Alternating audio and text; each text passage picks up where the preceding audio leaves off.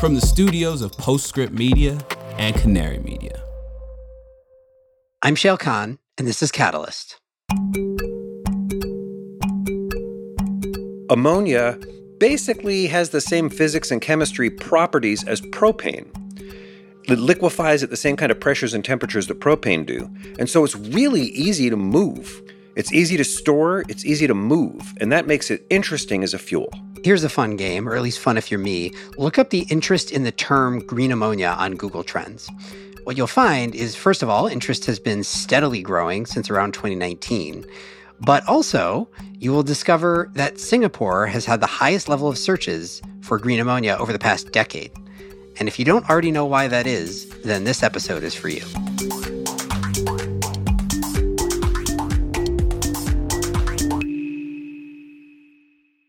The entire solar industry rests, both literally and figuratively, on a vulnerable material. That material is aluminum. It is one of the most carbon intensive metals, with the bulk of its supply originating in China. But what if module frames made from domestic recycled steel replaced it? On May 30th, Latitude Media and Origami Solar will host a Frontier Forum that explores what would happen if the US solar industry shifted from aluminum to recycled steel. We'll explore the impact on supply chains, cost, technical performance, and carbon emissions. This is a must attend for anyone who cares about the domestic solar industry. Register for free by clicking the link in the show notes or go to latitudemedia.com slash events.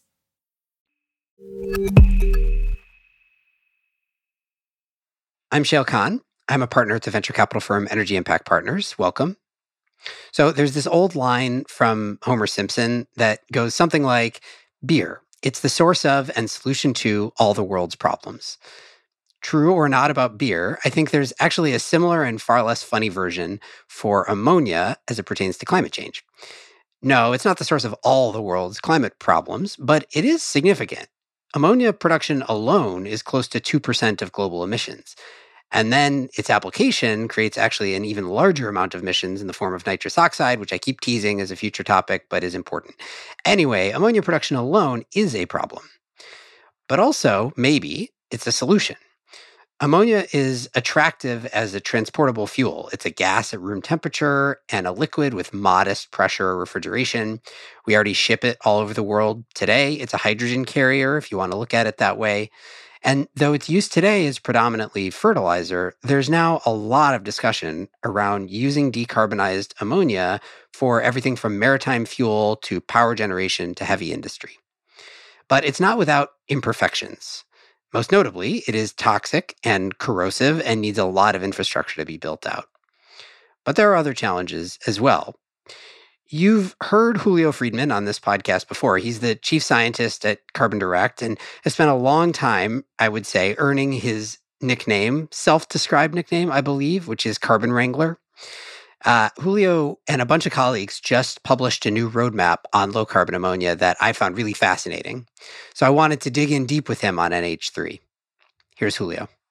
Julio, welcome back to Catalyst. Oh, couldn't be happier. Glad to be back, Shayle. Could not be happier to have you back and this time to talk about one of my favorite topics, which is ammonia. Um, let's start with the current state of ammonia, like the market for ammonia today, where we produce it, where we ship it around, what we do with it, all that kind of stuff. And then we'll talk about how we can decarbonize it and then how we can use it if it is decarbonized to maybe decarbonize some other things. So let's start with today's ammonia market. Give me the high level overview. Sure. So let's start by the fact that most people don't even know like what ammonia is other than like something under their sink to clean their sink. Like um, ammonia is in fact the primary ingredient of fertilizer. If we didn't have ammonia we wouldn't have food by a, a huge margin. It is the central largest market for that. Um, today we make about 180 million tons a year of ammonia worldwide and the total ammonia market is 60 billion dollars which is shockingly small, actually. Shockingly small. It's one and a half Twitters, but it feeds everybody. Well, you're assuming Twitter is still worth $44 billion, which I think is, is not necessarily a safe assumption. Nonetheless, I agree with you that its impact on the world, I mean, there, there's a fairly strong case to be made that the production of ammonia might have been one of the, I don't know, two or three most important inventions of the past couple of centuries right? Oh, I would put it at the top invention of the 20th century. No question. Number one invention of the 20th century. Uh, we'll see what happens in the 21st century, but uh, uh, this has, has been like immensely important. Also, something that most people don't know about ammonia, it can be a fuel. And that's part of the reason why people are interested so much in it today. There are already about 200 uh, shipping terminals that that that ship ammonia to receiving terminals. Um, so there's already a big infrastructure to it. There's ships that move ammonia around, but mostly that's for fertilizer. As we get to net zero, though, the thing that people like about ammonia is there's not a carbon atom in it. So you can use it as a fuel, and it itself does not emit carbon. That's a big feature these days. And we I know we're going to get into this more, but uh, that is what's driving a lot of the interest in ammonia these days. And it's what makes it interesting to talk about in a completely new set of applications. One way I like to think about this, you can tell me if this is, there's probably something wrong with this line of thinking, but the reason that we, the reason that we've used ammonia, the reason that ammonia is maybe the most important invention of the 20, or I'm sorry, ammonia production is the most important invention of the 20th century today. So ammonia is NH3 we needed the N. For fertilizer, you need nitrogen.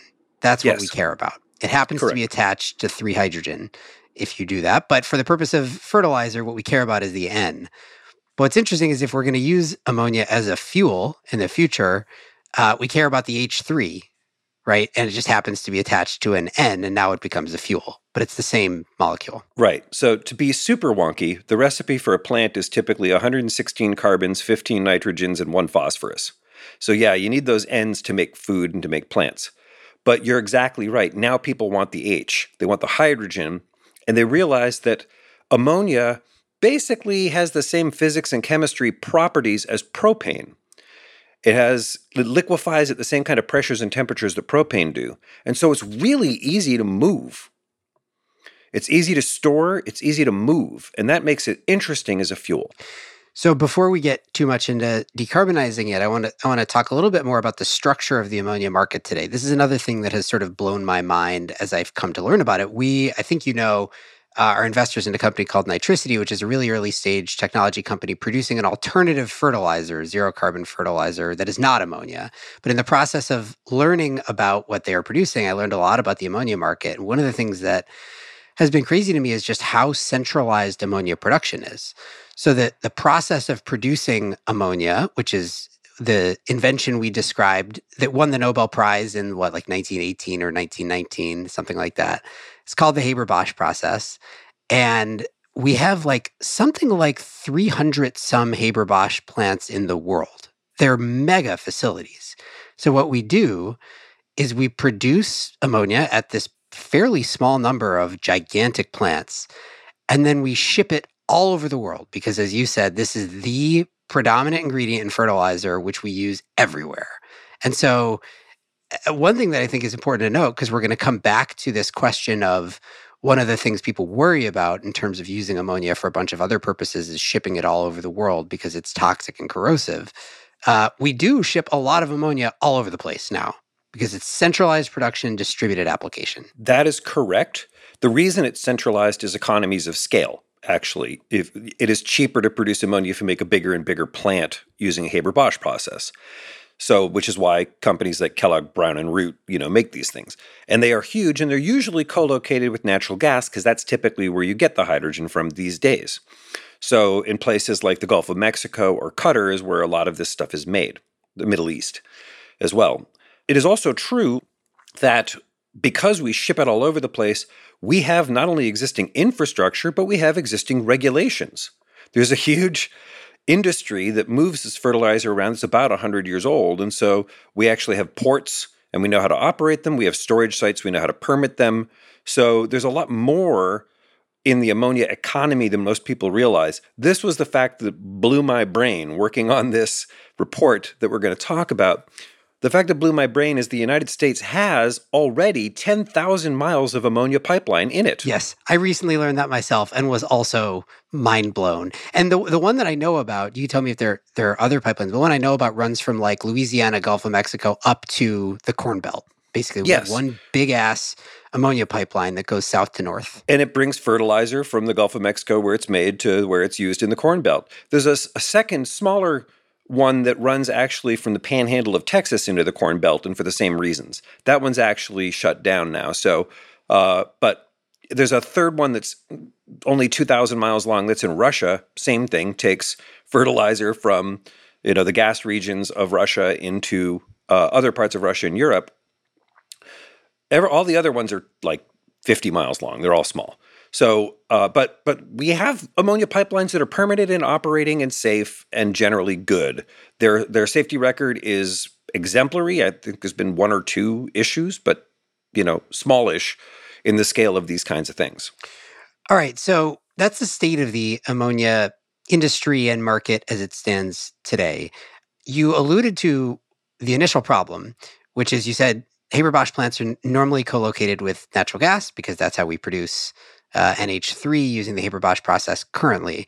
So the issue here, the first issue, before we even talk about using ammonia to decarbonize other sectors, is that ammonia itself, the production of ammonia, is a significant contributor to greenhouse gas emissions, like what, one and a half percent of all emissions in the world or something like that. Yeah, I'd say 2%, but basically right. So 2% of greenhouse gas emissions just come from making ammonia, and that's the byproduct carbon dioxide that comes out of the steam methane reforming process, which is how we make most of the hydrogen in the world. So the way you make ammonia is you slap hydrogen onto nitrogen at high pressures and temperatures.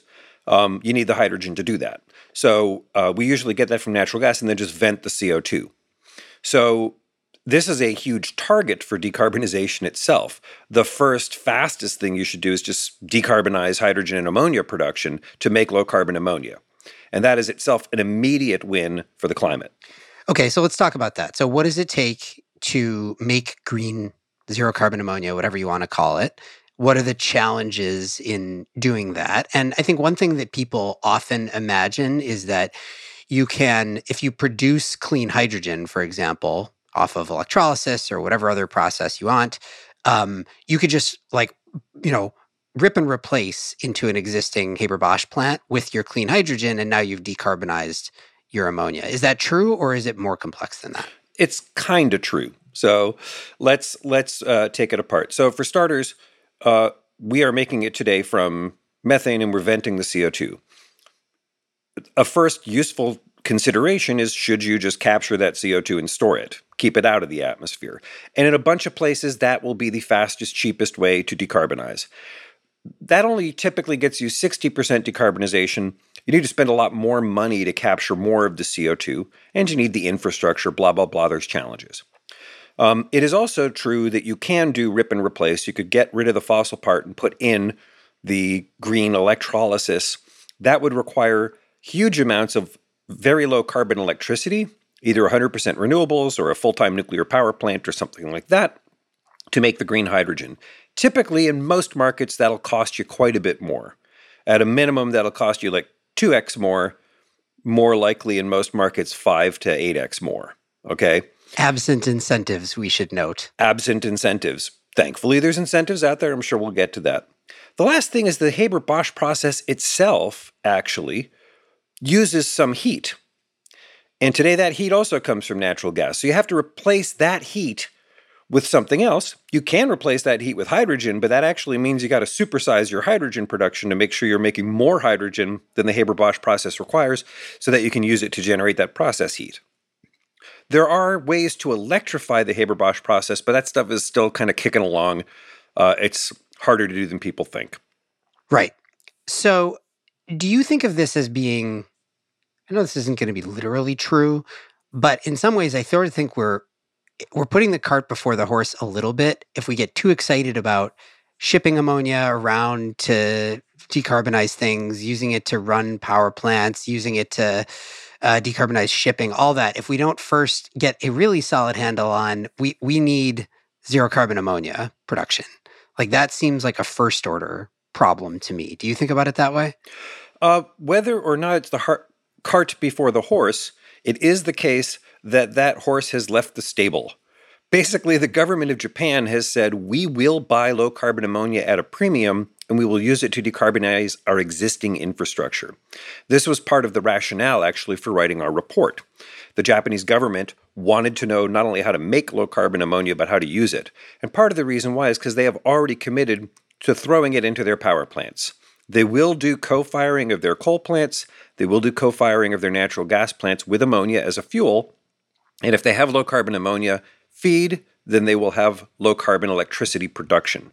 And because Japan has very few options, they've shut down their nuclear plants, they have no place to store CO2, they have lousy renewable resources.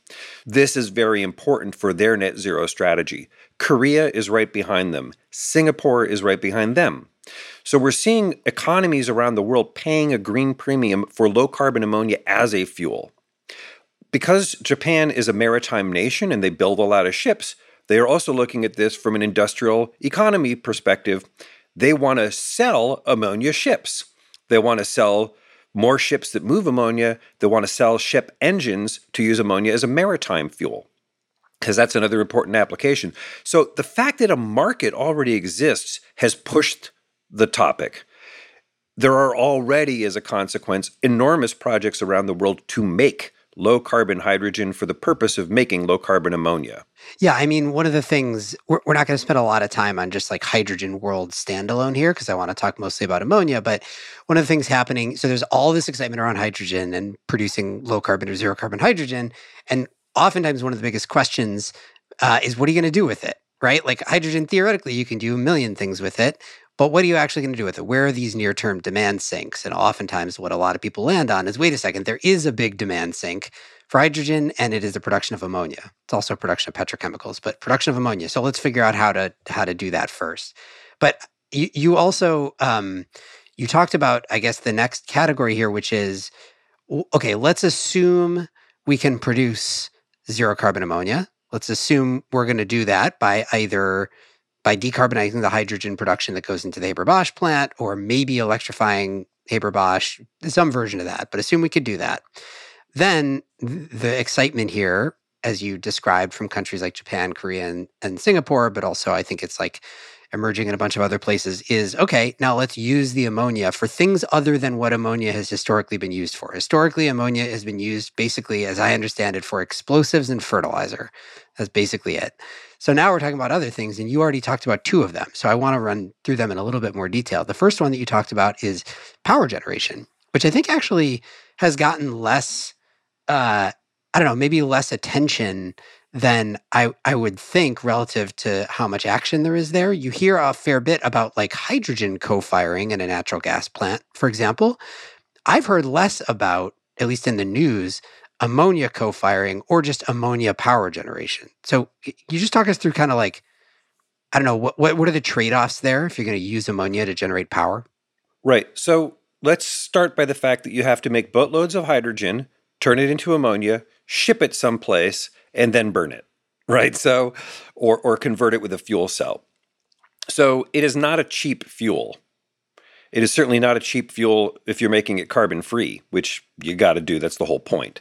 And it's, so it's also almost inherently more expensive than the height. Like if you could do hydrogen yes. power generation, you sh- and and all else equal, all else is not equal. But if all else were equal, you'd want to use the hydrogen because then you don't have to take an additional step, turn it into ammonia. Correct. So if you're in North America or Europe, where you have lots of options for low carbon electricity and lots of ways to make low carbon hydrogen, then ammonia power is not your go to. So the reason you haven't heard so much about it is that in the US market, Canadian market, European market, it's not a thing. It is, a, it is, however, a thing where you don't have those options. And Japan, Singapore, Korea are sort of totemic in this regard. They really do not have renewable options. They cannot use nuclear options for a bunch of political and socially acceptable reasons. They have no place to store CO2, so they can't do CCS retrofits to their power plants. So they got very, very few options. So for them, interestingly, ammonia is an option. It is expensive, it is tricky, but they're going to do it anyways because they're just backed into a corner. And it's it's tricky. Again, you know, an alternative option for them would be to import hydrogen in whatever form, gaseous, liquid, you know, organic hydrogen carrier, whatever, and then burn that hydrogen. That carries its own economic and technical challenges. And so it sounds like what they're saying is we'll take the challenge, we'll take the cost and uh, I don't know, explosive challenges of ammonia over the cost and infrastructure challenges of hydrogen. Right. So let me just pause here for your audience. All fuels are dangerous. All of them. Gasoline's dangerous, natural gas is dangerous, hydrogen is dangerous, ammonia is dangerous, kerosene is dangerous. The reason they're dangerous is because they're full of energy, which is the whole reason you like a fuel, right? So moving hydrogen is expensive as well as dangerous. You know, so one of the things that we revealed in an earlier study, if you tried to liquefy hydrogen and ship that instead of ammonia and then regasify it at the other end, that basically adds about $3 a gallon gasoline equivalent compared to just moving ammonia around. So it's a big expense. It's not a small expense to, to liquefy hydrogen. Burning hydrogen is also pretty straightforward, but you have to turn the ammonia back into hydrogen. That's something you would have to do if you wanted to do that. So Japan was like, we're just going to skip that step and use ammonia as a fuel. Interestingly, ammonia does not burn easily. It actually has an ignition challenge. So you have to co fire it. And we don't have a lot of ammonia combustion studies. One of the things that our work showed was that the application of using ammonia in the power sector is pretty grossly understudied. We need special burners, we need special pollution control devices. We need to change the burner tips and make new turbines. There's a whole bunch of stuff that you would want to do if you really know you're going to be using ammonia as a fuel. Unsurprisingly, Japan is the global leader on that research. They have done the most by anybody, and it's almost all like over the past three years. Almost all their research is very new because they made a hard policy decision a few years ago and, like, okay, well, now that we've done that, we need to know things. I do think it's going to be unusual it's going to be big in those economies, but not the rest of the world. India is not going to do this. The US is not going to do this. South Africa is not going to do this. They have other options. And so ammonia as a power system, it's big in a couple of economies and tiny everywhere else. Mark your calendars for May 30th at 1 p.m. Eastern. That's when Latitude Media and Origami Solar will unveil new research on how recycled steel can help reinvigorate the U.S. solar industry. Why recycled steel? Well, the solar industry is dependent on imported aluminum for frames, leaving it vulnerable to geopolitics, supply disruptions, and higher cost transportation. By switching from aluminum to recycled steel, solar producers can reduce greenhouse gas emissions and qualify for IRA domestic content incentives. Have questions about the shift to steel and the impact on supply chains? Join Latitude Media's Stephen Lacey Origami Solar CEO Greg Patterson, and American Clean Power's MJ Shiao for this live virtual event. Again, it's May 30th at 1 p.m. Eastern. Register for free at latitudemedia.com slash events or click the link in the show notes.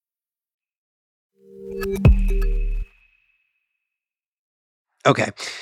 Now let's move on from power. The other one that you already mentioned is maritime. And here I think it is important to distinguish two things that are going to end up being related to each other, but let's be clear. We do put ammonia in ships and ship it around the world already today. There is some discussion around doing even more of that for exactly the reasons you've been describing. If we either want to some you know import ammonia into say somewhere like Japan and then burn it for power or perhaps and I think this makes less sense but just use ammonia as a hydrogen carrier ship it around as ammonia crack it back into hydrogen and then use that hydrogen. Any version of any of that stuff requires us to build more ships that move ammonia around. But in addition to that there is the question of how do we decarbonize shipping where we currently use fuel oil and where one of i would say you know, you tell me if you feel differently. It seems like there are two leading candidates at the moment for what is going to replace our existing fuel oil in big ships.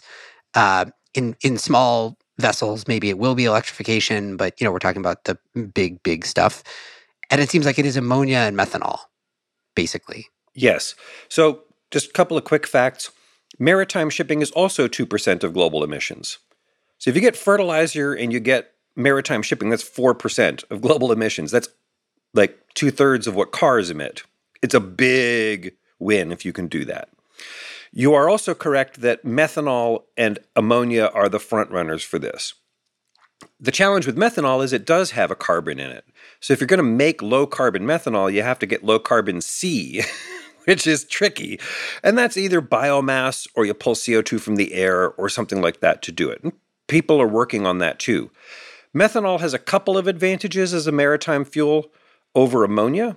It is easier to drop in and blend in. You have to modify your ship less to do it, to use it.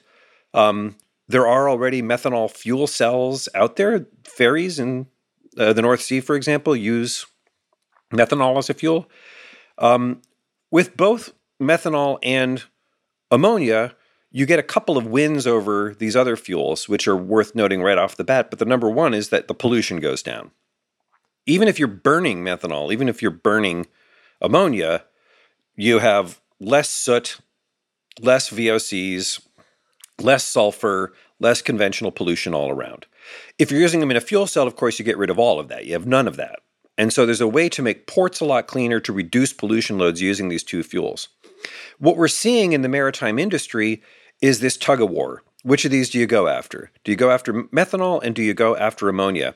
And when you talk to the big shipping companies, companies like Maersk or COSCO or Swire, they basically say today we're going to use methanol.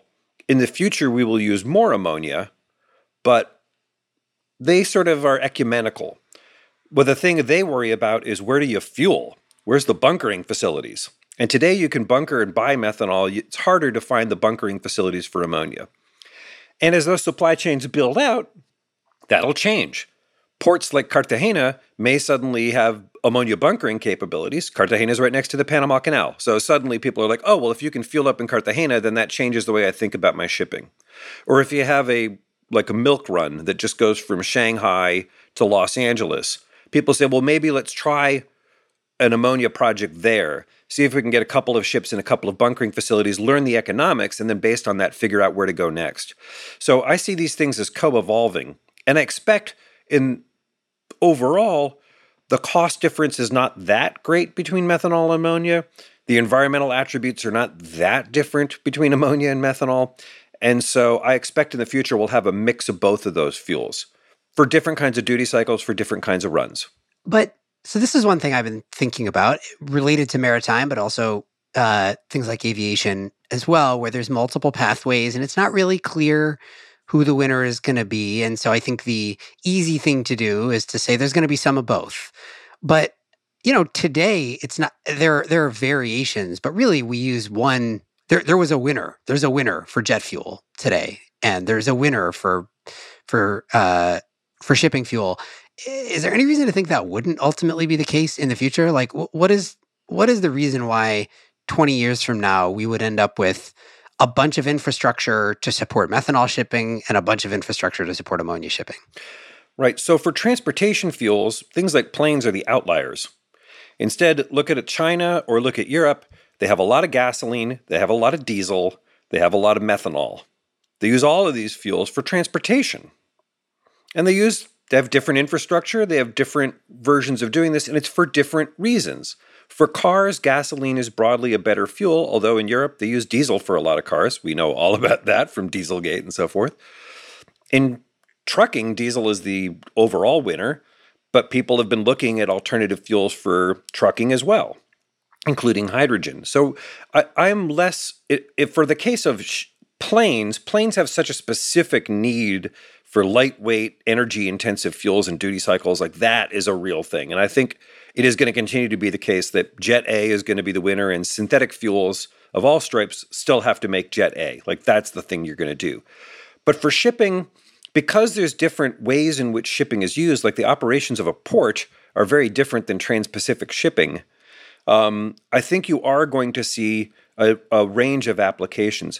Over the long haul, like by 2080, I don't know. I can imagine ammonia will win at the end of that day, and that that will be a gradual, like vintage replacement thing. As the engines get old, you replace them with new engines and you change the maritime architecture.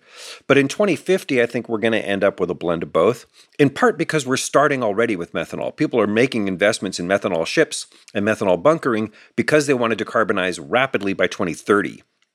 And we can't get that ammonia infrastructure built by 2030. So they want to start now. They're starting on methanol. There's a certain amount of short term lock in that will lead to.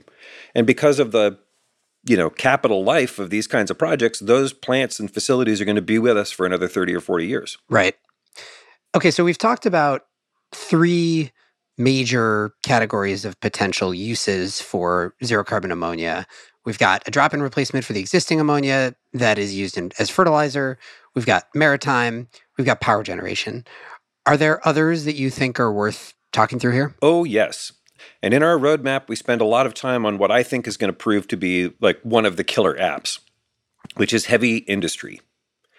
So, fuels for steel mills, fuels for cement kilns, petrochemical fuels. It's going to end up being a thing. Um, for petrochemicals, it'll be harder because those are really built for hydrogen or natural gas. And so, for a big petrochemical plant, say in Singapore, you're more likely, I think, to go with ammonia cracking and use hydrogen in the near term. But Japan is going to be putting ammonia into its steel mills. And because you can make solid ammonia as anhydrous ammonia or liquid ammonia, you can throw it into a cement kiln. It's actually a fuel you could use to generate heat without generating carbon. And so we we are going to see a set of places around the world use ammonia in these heavy industry applications, which is good. Again, cement is 6% of global emissions, steel is 7% of global emissions. And we don't have a lot of options in that space either. So if we can knock one or two percentage points off using ammonia as a fuel, that's a straight up win. And is the right way to think about where and when that'll make sense? I mean, I guess, again, the heuristic is for all those applications, those heavy industry applications that you're talking about, hydrogen would work just as well as ammonia, hydrogen alone. So if you have access to hydrogen and it's zero carbon and it, it's, you know, relatively affordable, probably you prefer that. And the reason why you would do ammonia and again pay for that additional step of turning that hydrogen into ammonia is where you don't have readily available resources to produce clean hydrogen. And so again, it's going to be those same regions of you know largely asian countries or is there a difference in the heavy industry category it's partly what you just said. And I think focusing on those regions that have limited options will be, look, most useful. But you can also think about this in terms of the amount of decarbonization. So if you take an existing blast furnace and put hydrogen into it, you can get about 20% decarbonization. Okay, that's worth doing, but you can't get 50% decarbonization with hydrogen. Why is that? It, it's because of the way that the coke is used and the way that the heat moves through the blast furnace and these kinds of things, right? So um, there are limits to using a gaseous fuel in a blast furnace. Same thing in a cement kiln. There's limits to using a gaseous fuel. I've been pleased to see that there have been a handful of pilots, maybe eight around the world, where there's been co firing of hydrogen in that facility. A cement kiln, like that's kind of cool. But putting gaseous fuel in a cement kiln is harder than putting a solid fuel in a cement kiln. Most of these things, they use coal, they use tires, they use trash, they use all these other sorts of things. So co-firing a kiln with a solid fuel is an easier thing to do. And so, again, there are places where hydrogen production will be limited. There are places where they will want more rapid decarbonization. There are places where they can't store CO2 because they're like in central Canada and there's no place to store CO2 there, or there's no infrastructure. In these places, I think you might see ammonia roll forward as an additional option. Okay, so those are our potential end uses for the global domination expansion of low carbon ammonia that could come in the future. Let's talk about the challenges of doing that. I mean, we talked a little bit about a couple of them. The one that everybody I think points to first is is the safety question. And you know, you, as you said, all fuels are dangerous, but ammonia in particular, I mean, correct me if I'm wrong. Ammonia in particular is is very toxic and very corrosive. Now, how big a challenge is it to build out all this ammonia infrastructure? Uh, what does it take that is different, for example, from uh, natural gas infrastructure? Right. So, a couple of things that I would say up front. First of all, uh, it is reasonable to be bullish on ammonia for all these applications. It is also reasonable to be skeptical. Like it, it is not a clear winner in a lot of these markets because of cost, because of the things we're about to talk about, environmental risks and so forth. So even though I think there will be a big role for ammonia, it may not be a huge role. It, it may be an essential and important role, but it may not be like a globally dominant one. So I, I do think you need to caution your listeners in terms of like how, like, think carefully and well about how this will actually happen. So let's talk about uh, environmental questions. It is true that ammonia has high toxicity. And because of that, you know, you have to be real careful with it. This is why, like, we have labeling on the ammonia under your sink. It's toxic. Um, it is also true that Drano is toxic, and we keep that under our sink too. Um, ammonia is uh, volatile because it vaporizes at room temperature. And that's something that you need to keep an eye on. What, we wrote a whole chapter on this in our report. And I, I give a shout out to uh, Corinne Scown, who like wrote that chapter at Lawrence Berkeley Lab. Like because it is so sharp and smelly, like a very, very, very small amount of ammonia in the atmosphere is something everybody notices. So long before it becomes dangerous, long before it becomes toxic, people know. And again, there's a whole set of safety protocols in OSHA and around the world on managing this stuff. There are ways to deal with the risk of leakage and with the risk of uh, escape into the environment and how it will affect human health. Um, it is also a fair question to ask if you burn ammonia, will it make NOx? Will it add to other kinds of pollution loads? Yeah, it might get rid of particulates and sulfur, but does there are there other environmental problems that come from it? And the answer is we don't think so. We think that's manageable, but we actually would want to know more. Um, I am not worried about it today. But if we start throwing ammonia into steel mills, yeah, I would want to start getting worried about that, because uh, because actually you you would have to really understand those kinds of co-products. Um, and the last, of course, is ammonia is a fertilizing agent. It could lead to eutrophication. Uh, it could eutrophication is the process by which uh, you get algae blooms in lakes or in the Gulf of Mexico or places like that because you make a whole bunch of plants, you make much of microalgae, those microalgae die and destroy the oxygen balance in the ocean. And that those are things that we've seen over and over again. It is unclear whether ramping up ammonia production around the world would have any issues like that. Like, honestly, like nobody knows. Because again, we have a big ammonia industry today and it doesn't do that. But it's reasonable to ask that question. Is this a concern we need to be mindful of? How do we avoid it? If you dump ammonia into the ocean, what happens? Nobody exactly knows. If ammonia gets into the air, what happens? Nobody exactly knows. This is an area where we want to have a little bit of humility about the state of science and think about answering those questions in a way that's productive it's one of those things where this comes up in a lot of different categories. I mean, for some reason, it made me think of the this is unrelated, but in carbon removal world that I know you also spend a ton of time in stuff like kelp sinking to the bottom of the ocean, where there's just like a, like a lot we don't know, and so we're we're constantly balancing on one hand the need to like understand the risks associated with a particular pathway before we go too far down the road in pursuing it. And on the other hand, like meeting the urgency of the problem and not being able to wait around 10 years on an academic timeline to feel like we have everything buttoned up. Like, eh, this is a, a very general question, but how do you think about balancing in, in these situations? the need for urgency from a planetary perspective versus the need for certainty from a risk perspective? Uh, people think about this commonly as an either or kind of thing. We either dawdle incessantly and never do anything as we study stuff, or we barrel forward with zero precautions and cause great harm, right? That mental framework is nuts. That has never been really the way that we do things. What we recommend in our report, and we think is the way it's happening anyways, because again, the horse has left the stable. Like people are doing this at big commercial scale already, right? Is since we are going to be building ammonia ships, moving them moving ammonia around the world, making ammonia set ports, like start by monitoring the hell out of that stuff.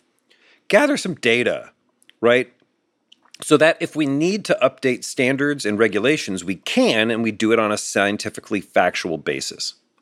I do want to say one other thing here. There are not going to be huge amounts of ammonia pipelines going around the world. Like we're we're not going to see that. The way that we use ammonia pipelines in the U.S. today is sort of very unusual and bespoke for our purpose, but that's not the way that we're going to move ammonia around the world or around countries or around Europe. Like it's just not. We're going to do it with ships. Why? The reason why is because, uh, for the reasons that we talked about before, if you can use hydrogen locally, you just do It is easier to move hydrogen in a pipeline. It is easier to move electrons in a wire. It is easier to move natural gas in a pipeline and make the hydrogen at the end state. Like there's lots of ways to get other kinds of carriers and fuels to those locations without a pipeline. And so ammonia pipelines are an anomaly. So much so that, again, international class experts don't even know they exist at, at volume, right? So, because they are such anomalies, um, we are not going to see, you know, this. It, it is also the case that the markets are places like Japan. No one's building a pipeline to Japan. Like, it's just not going to happen. So, I, I think that focusing on ports and ships is the right thing, and we start by monitoring the hell out of stuff. I also think we can have parallel science efforts, and we recommend this in the roadmap. Stuff like ammonia combustion, a five year scientific program will reveal a lot of information. And that information can then guide regulations, can guide operators and say, like, don't do that, do this. Nobody wants to make toxic crap in the environment. They would prefer to have a clean product that they can use safely. And so, a little bit of information, I think, can feed into this ecosystem well and avoid harm to historically disadvantaged communities, avoid unnecessary pollution burdens in the air and oceans. Like, we, we are still moving 180 million tons of ammonia every year. Like, it's not like we're starting from scratch. But to ramp up to what we are talking about here is a factor of five or six bigger, like, that's not going to happen overnight either. We've got some time as we build infrastructure, as we build facilities to make and ship ammonia. Um, we have time to learn enough to avoid terrible outcomes. All right. So I think we've talked a fair bit about what it looks like if it goes right for ammonia over the coming decades. Let's talk about what would be most likely to make it go wrong. Um, you know, if something stops this dream of ammonia decarbonizing all these sectors from happening, what do you think it's most likely to be? Is it the renewables to produce the hydrogen? Is it the, that we learn a lot more about ammonia uh, and discover it has a bunch of additional problems and actually we shouldn't be using it? Is it the bunkering infrastructure? Is it, it just policy? Like, wh- what's the thing that stops this from happening? Right. So I wouldn't say that stops it from happening, but I would say that slows it substantially. Right. I, th- I, think that inevitably we will have low carbon ammonia, if for nothing else, for fertilizer. Right. And eventually, we'll, like the next big thing will be maritime shipping. And I think we're, those will happen for real. Um, that said, what's likely to slow it down is actually human capital. You need specialty welders to do this for storage tanks. Like, where are they coming from? If we're going to put in a bunch of green hydrogen infrastructure, we need the electricians to do it. Where are they? right? We we actually have a human capital problem on everything from making transformers to underwater welders for ports. Like we just we don't have a lot of the stuff that we would like to have at the volume that we need. And since we're going to be building in places like Namibia and Chile and Nigeria, like we have a human capital shortage in those places where people will want to be trained and people will, will want to make those things carefully and well in those locations. Uh, to avoid sort of the worst colonial excesses, we want wealth to go to those nations. And so that means that they need the jobs, they need the training, they need the expertise. It'll take some time to do that. I am really worried about the infrastructure choke points as well. I really think bunkering facilities is going to be a big one. It really is. If we're going to have maritime shipping, we better have the bunkering facilities. And we don't have those today. Uh, we did a study looking at an example in Galveston, Texas, and to move a million tons of ammonia a year, like $500 million was just for the storage facilities. It's a lot of money for these things, right? Plus, you needed to build like docks, you needed to dredge the channel, like there's all these other things that you need to do. And so the infrastructure stuff at the ports, I think, is going to prove a choke point that's important. Last but not least, there's always room to be surprised, right? And I'm humble enough as a scientist to know that there's room to be surprised. As we looked into this in our report, one of the things we discovered is that if ammonia gets in the air and uh, atmosphere, we do not know today whether it makes greenhouse gas warming bigger or smaller. A lot of evidence suggests it improves greenhouse gas warming, like the radiative forcing actually drops. because it affects cloud formation, which is in counterintuitive. But we don't really know that, right? Wait, so uh, is that if that is true, is it is it possible that that at some point we decide to do a form of geoengineering via releasing a bunch of Mm. ammonia into the atmosphere? No, I really do not think that will happen. But but again, but that just gives you a little bit of information on the state of knowledge. Like if ammonia gets in the atmosphere, does it make global warming greater or smaller? Like we don't know the answer to that. And it could be that more study reveals, oh my God, this is a huge problem. In which case, like we would want to put the brakes on that, and we would want to regulate it quite differently. Um, so we learned that with natural gas leakage. We are learning it today with hydrogen leakage. If ammonia leakage has similar kinds of problems, I think we'd want to know that sooner rather than later. All right, final question for you. As we've discussed, we have been producing ammonia in the way that we produce it now for a very long time, literally over a century. Um, do you think that there is room for technological innovation? Or maybe not room. Do you think there's likely to be significant technological innovation either in the production of ammonia, aside from just decarbonizing it by by making the hydrogen clean? But apart from that, is are we going to see technological innovation in the production of ammonia and or in the movement in the transport of ammonia? Oh, yes, absolutely. Uh, as a quick shout out, one of our portfolio companies at Carbon Direct is a company called Syzygy, and they use photocatalysis to crack ammonia. So remember earlier I talked about a Singapore refinery needing hydrogen instead of ammonia. They don't want to build a huge ammonia cracker.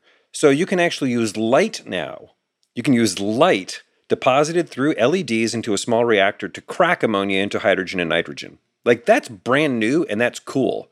That is only one example of the many, many opportunities we have to not just crack ammonia, but to synthesize ammonia. We invest in companies, and there are companies out there that chemically reduce carbon, that turn CO2 to CO or turn CO2 to C, that chemically reduce carbon. We can do the same thing to chemically reduce nitrogen. So there could be very much an electrocatalytic pathway to making nitrogen based fertilizers and ammonia that's completely different, that is not a Haber Bosch process, that does not require high temperatures and high pressures and an enormous reactor to do it. Um, there are incredible opportunities using sort of biologically mediated or biomimetic approaches. Gene hacking is a good thing here because there are nitrogen fixing organisms out there. There are legumes and stuff that have figured out how to make hydrogen. If we can get into that genome and find a new way to hack that process, then there's a whole new way of synthesizing ammonia that we have not explored.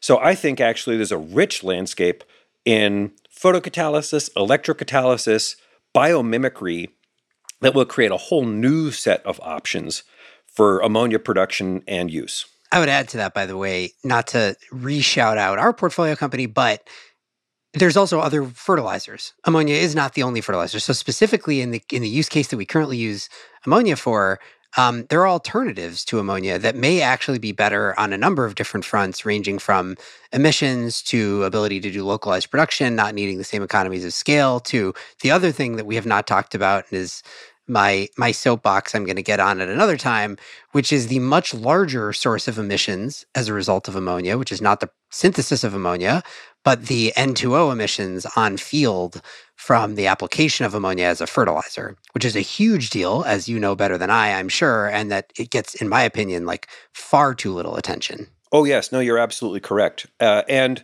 there are, in fact, a handful of companies that are pursuing non nitrogen fertilizers of various kinds, which are awesome. We need more of those. And that's one of the beauties of the market. Like, we may very well see these dramatic shifts in technology that enable different outcomes. Still, in the next 20 years, the next 30 years, I'm betting on ammonia as being important. It'll be important to industry, it'll be important to shipping, it'll be important to power, and it'll certainly be important to fertilizer production. One thing I do worry about in the near term before we build out a whole lot of additional ammonia synthesis infrastructure and transportation infrastructure, we've seen this over the past two years because it is so centralized. Uh, and because it is currently reliant on the natural gas supply chain, shocks in that supply chain cause significant disruptions in the ammonia market and then have big impacts on the human population. The most recent example of which being, you know, the Russia Ukraine uh, situation resulted in the shutdown of a bunch of ammonia factories, both in Russia and Ukraine, but also in Europe because natural gas prices spiked. That had a significant impact on the price of fertilizer. The price of fertilizer has a big impact on the population. And like it's a it's been a really big problem. There's there's famine as a result of this. 100% true. One last round for innovation is actually modularity and distribution in production systems, too. And we're seeing that as well. There's not a particular reason you couldn't have a modular Haber Bosch process. And again, technology advances make that possible. If you have distributed hydrogen production, you could very well have distributed ammonia production. And so these kinds of things are opportunities that we're going to see emerge over the next decade. And I'm excited to see that technology come to the field. All right, Julio. As always, very fun to chat with you. What's the next? Uh, what's the next topic that we're going to be able to cover here? I'll let you know. Uh, we every year the Innovation for a Cool Earth Forum uh, conference system puts out a roadmap on interesting stuff, and so every year there's at least one new topic that we have. Uh, I look forward to all of these things. Maybe it's nuclear fusion. I've been getting a lot of questions about that lately. So haven't we'll we later. all? Haven't we all? Um, okay, sounds good. Thanks again for coming on. My pleasure, sir. Julio Friedmann is the chief scientist and official carbon wrangler at Carbon Direct. Well, what did you think? Actually, uh, what questions do you have for us on the show? If you want us to cover a topic, it's now the perfect time. We're actually going to do our second Ask Me Anything episode where I answer all of your questions, big and small, or at least try to answer them about climate tech and investment, the energy transition, whatever you want to ask. So, to send in a question, any question really, tag us on Twitter or LinkedIn with the hashtag AskCatalyst. That's hashtag AskCatalyst. You can also send us a voice memo or an email at catalyst at postscriptaudio.com. And if you like the show today, as always, go over to Spotify or Apple Podcasts and leave us a rating and review. This show is a co production of Postscript Media and Canary Media. You can head over to canarymedia.com for links to today's topics and the, the roadmap report that Julio mentioned.